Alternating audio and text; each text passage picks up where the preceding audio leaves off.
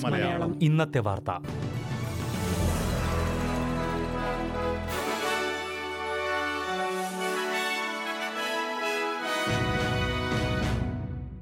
നമസ്കാരം. S B S Malayalam ഇന്നത്തെ വാർത്തയിലേക്ക് സ്വാഗതം. ഇന്ന് രണ്ടായിരത്തി ഇരുപത്തിമൂന്ന് ഫെബ്രുവരി ഇരുപത്തിനാല് വെള്ളി.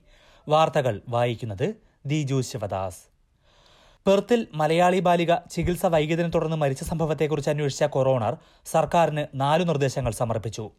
രണ്ടായിരത്തി ഇരുപത്തൊന്ന് ഏപ്രിലാണ് ഐശ്വര്യ അശ്വത് എന്ന ഏഴു വയസ്സുകാരി പെർത്ത് ചിൽഡ്രൻസ് ആശുപത്രിയുടെ എമർജൻസി വാർഡിൽ വെച്ച് മരിച്ചത്.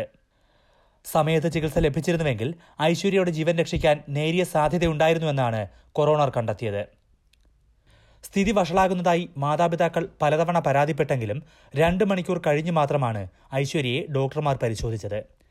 എമർജൻസി വാർഡുകളിലെ സ്ഥിതി മെച്ചപ്പെടുന്നത് ലക്ഷ്യമിട്ടുള്ള നിർദ്ദേശങ്ങളാണ് ഇതേക്കുറിച്ച് അന്വേഷിച്ച കൊറോണർ സമർപ്പിച്ചിരിക്കുന്നത്. നഴ്സുമാരും രോഗികളും തമ്മിലുള്ള അനുപാതം മെച്ചപ്പെടുത്തുക കൃത്രിമ ശ്വാസോച്ഛ്വാസം നൽകാൻ പ്രത്യേക ടീം രൂപീകരിക്കുക നഴ്സുമാരെ ബലിയാടാക്കുന്നത് ഒഴിവാക്കുക ട്രയാച്ച് നടപടികൾ പരിഷ്കരിക്കുക എന്നീ ശുപാർശകളാണ് ഇതിലുള്ളത്. ഓസ്ട്രേലിയയിൽ നാണയപ്പെരുപ്പം വൻതോതിൽ കൂടാൻ കാരണം വൻകിട കമ്പനികളുടെ അമിത ലാഭമാണെന്ന് റിപ്പോർട്ട്. സാധാരണക്കാരുടെ വരുമാനത്തിലെ വർധനവ് നാണയപ്പെരുപ്പത്തിലേക്ക് നയിച്ചതിന് തെളിവുകളൊന്നുമില്ലെന്നും ഓസ്ട്രേലിയ ഇൻസ്റ്റിറ്റ്യൂട്ടിന്റെ പഠന റിപ്പോർട്ട് വ്യക്തമാക്കി. ഡിസംബറിൽ അവസാനിച്ച പാദത്തിൽ ഏഴ് ദശാംശം എട്ട് ശതമാനമാണ് രാജ്യത്തെ നാണയപ്പെരുപ്പം. ഉൽപ്പന്നങ്ങളിൽ നിന്നും സേവനങ്ങളിൽ നിന്നും കമ്പനികൾ അമിതലാഭം ഉണ്ടാക്കിയില്ലായിരുന്നുവെങ്കിൽ നാണയപ്പെരുപ്പ നിരക്ക് മൂന്നിൽ താഴെയായി തുടരുമായിരുന്നുവെന്ന് റിപ്പോർട്ട് ചൂണ്ടിക്കാട്ടുന്നു. ഒൻപത് തവണ റിസർവ് ബാങ്ക് പലിശ നിരക്ക് കൂട്ടുന്ന സാഹചര്യവും ഒഴിവാക്കാമായിരുന്നുവെന്ന് റിപ്പോർട്ടിൽ പരാമർശമുണ്ട്. നാണയപ്പെരുപ്പം ഉയരുന്നത് ചൂണ്ടിക്കാട്ടിയാണ് റിസർവ് ബാങ്ക് ഓരോ തവണയും പലിശ നിരക്ക് കൂട്ടിയത്. നാണയപ്പെരുപ്പം നിയന്ത്രിക്കാൻ സാധാരണക്കാർ ജീവിത നിലവാരം കുറയ്ക്കണം എന്ന വാദം പരിഹാസ്യമാണെന്നും ഓസ്ട്രേലിയ ഇൻസ്റ്റിറ്റ്യൂട്ട് ചൂണ്ടിക്കാട്ടി.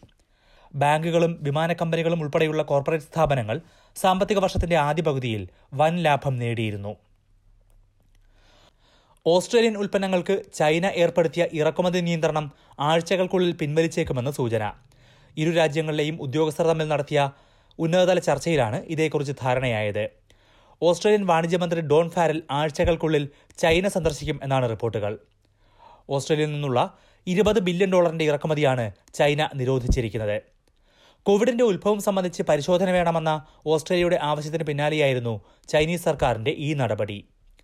കൽക്കരിയും വീഞ്ഞും ബീഫും ഉൾപ്പെടെയുള്ളവയ്ക്കാണ് നിരോധനം. നിരോധനം പിൻവലിക്കുന്നതിനെക്കുറിച്ച് ഈ മാസം ആദ്യം ഡോൺ ഫെറൽ ചൈനീസ് വാണിജ്യമന്ത്രി വാങ് വെൻഡാവോയുമായി ഫോണിൽ സംസാരിച്ചിരുന്നു. അതിന്റെ തുടർച്ചയായാണ് ഉദ്യോഗസ്ഥതല കൂടിക്കാഴ്ച നടന്നത്. യുക്രൈനിലെ യുദ്ധം അവസാനിപ്പിക്കാനും അവിടെ നിന്ന് സൈന്യത്തെ പിൻവലിക്കാനും റഷ്യയോട് ഓസ്ട്രേലിയൻ സർക്കാർ ആവശ്യപ്പെട്ടു. അധിനിവേശം തുടങ്ങിയതിന്റെ ഒന്നാം വാർഷിക ദിനത്തിലാണ് പ്രധാനമന്ത്രി ആന്റണി അൽബനീസി ഈ ആവശ്യം ഉന്നയിച്ചത്. ഒരു വർഷം കൊണ്ട് ലക്ഷക്കണക്കിന് പേരാണ് യുദ്ധത്തിൽ മരിച്ചത്. നിരവധി നഗരങ്ങൾ പൂർണമായും തകർന്നു. യുക്രൈന് ഓസ്ട്രേലിയ കൂടുതൽ സഹായം വാഗ്ദാനം ചെയ്തിട്ടുമുണ്ട്. വിവരശേഖരണത്തിനും നിരീക്ഷണത്തിനുമായി ഡ്രോണുകൾ ലഭ്യമാക്കാൻ മുപ്പത്തിമൂന്ന് മില്യൺ ഡോളർ നൽകുമെന്നാണ് പ്രഖ്യാപനം. റഷ്യയിൽ നിന്നുള്ള എഴുപത് വ്യക്തികൾക്കും നാൽപ്പത് സ്ഥാപനങ്ങൾക്കും മേൽ ഉപരോധവും യാത്രാ നിരോധനവും പ്രഖ്യാപിക്കാനും ഓസ്ട്രേലിയ തീരുമാനിച്ചിട്ടുണ്ട്. ഓസ്ട്രേലിയയിലെ തൊഴിലിടങ്ങളിൽ തുല്യവേതനവും ബഹുമാനവും കിട്ടാൻ സ്ത്രീകൾ ഇപ്പോഴും വെല്ലുവിളികൾ നേരിടുകയാണെന്ന് റിപ്പോർട്ട്. യൂണിവേഴ്സിറ്റി ഓഫ് സിഡ്നിയും ഓസ്ട്രേലിയൻ നാഷണൽ യൂണിവേഴ്സിറ്റിയും സംയുക്തമായി നടത്തിയ പഠനത്തിന്റെ ഫലമാണ് പുറത്തുവന്നത് നാൽപ്പത് വയസ്സിൽ താഴെ പ്രായമുള്ള രണ്ടായിരത്തോളം പുരുഷന്മാരും സ്ത്രീകളുമാണ് പഠനത്തിൽ പങ്കെടുത്തത്. സ്ത്രീകൾക്ക് തുല്യ അവസരം ലഭിക്കുന്നില്ല എന്ന് പഠനത്തിൽ പങ്കെടുത്ത മുപ്പത് ശതമാനം പുരുഷന്മാരും നാൽപ്പത് ശതമാനം സ്ത്രീകളും അഭിപ്രായപ്പെട്ടു. പ്രമോഷൻ ലഭിക്കാനും സ്ത്രീകൾക്ക് പ്രയാസമാണ് എന്നായിരുന്നു പ്രതികരണം. മീറ്റു പോലുള്ള സാമൂഹ്യ നീക്കങ്ങൾ ഉണ്ടായിട്ട് പോലും രണ്ടായിരത്തി പതിനേഴിലെ സർവേയിൽ ഇതിനേക്കാൾ കാര്യമായ പുരോഗതി ഉണ്ടായിട്ടില്ല എന്നാണ് പഠനം ചൂണ്ടിക്കാട്ടുന്നത്. പ്രധാന നഗരങ്ങളിൽ നാളത്തെ കാലാവസ്ഥയോട് നോക്കാം. സിഡ്നിയിൽ തെളിഞ്ഞ കാലാവസ്ഥ. പ്രതീക്ഷിക്കുന്ന കൂടിയ താപനില ഇരുപത്തിയാറ് ഡിഗ്രി സെൽഷ്യസ്. മെൽബണിൽ അന്തരീക്ഷം മേഘാവൃതമായിരിക്കും മുപ്പത്തിയൊന്ന് ഡിഗ്രി. അഡലേഡിൽ ഭാഗികമായി മേഘാവൃതം ഇരുപത്തിനാല് ഡിഗ്രി. ബ്രിസ്ബനിൽ നേരിയ മഴ ഇരുപത്തിയേഴ് ഡിഗ്രി. പെർത്തിൽ തെളിഞ്ഞ കാലാവസ്ഥ മുപ്പത്തിരണ്ട് ഡിഗ്രി. ഹോബാട്ടിൽ നേരിയ മഴ മുപ്പത്തിനാല് ഡിഗ്രി. ക്യാൻബറയിൽ തെളിഞ്ഞ കാലാവസ്ഥ ഇരുപത്തിയെട്ട് ഡിഗ്രി. ഡാർവിനിൽ മഴയ്ക്കു സാധ്യത. പ്രതീക്ഷിക്കുന്ന കൂടിയ താപനില ഇരുപത്തിയൊൻപത് degree Celsius. S B S Malayalam ഇന്നത്തെ വാർത്ത ഇവിടെ പൂർണമാകുന്നു. ഇനി ഞായറാഴ്ച രാത്രി ഒൻപത് മണിക്ക് ഒരു മണിക്കൂർ പരിപാടി കേൾക്കാം. ഇന്നത്തെ വാർത്ത വായിച്ചത് Diju Sivadas SBS SBS SBS SBS SBS SBS Malayalam. ഇന്നത്തെ വാർത്ത.